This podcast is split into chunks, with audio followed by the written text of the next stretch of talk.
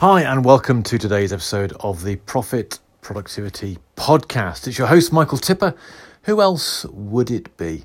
Now, today's episode is called I'm Drawing a Line Under My Email Dysfunctionality.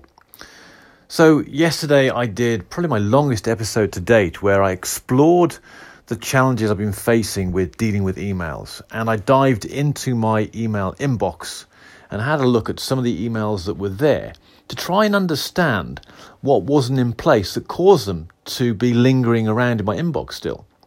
And identified a number of process um, reasons why things weren't uh, being dealt with, but also some psychological issues around indecision and um, uh, not feeling confident, not feeling good enough to deal with things, or just a fear of things being too difficult. And so I've realized that it's an issue that needs to be addressed. Is it something I'm going to have a quick fix? Probably not. But what I've done, though, is I've drawn a line under that dysfunctionality.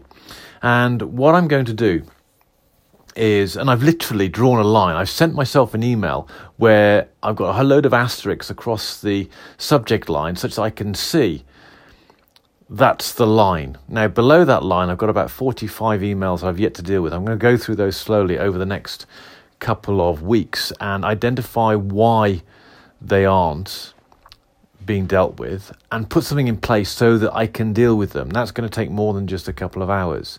But from here on in, I'm going to redefine how I'm going to approach my emails. I'm going to look at the standards I'm going to set for myself. I'm going to look at the tools.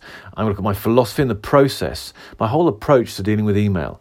I've already got some good habits in practice, in place, that I mentioned in yesterday's episode. But what I'm going to do from here on in is really start to get to the point where email is a tool for doing my job, for doing my business, not something that controls my behavior. And that's going to be a slow development over the next coming weeks. But I'll keep informed how that goes. Until tomorrow.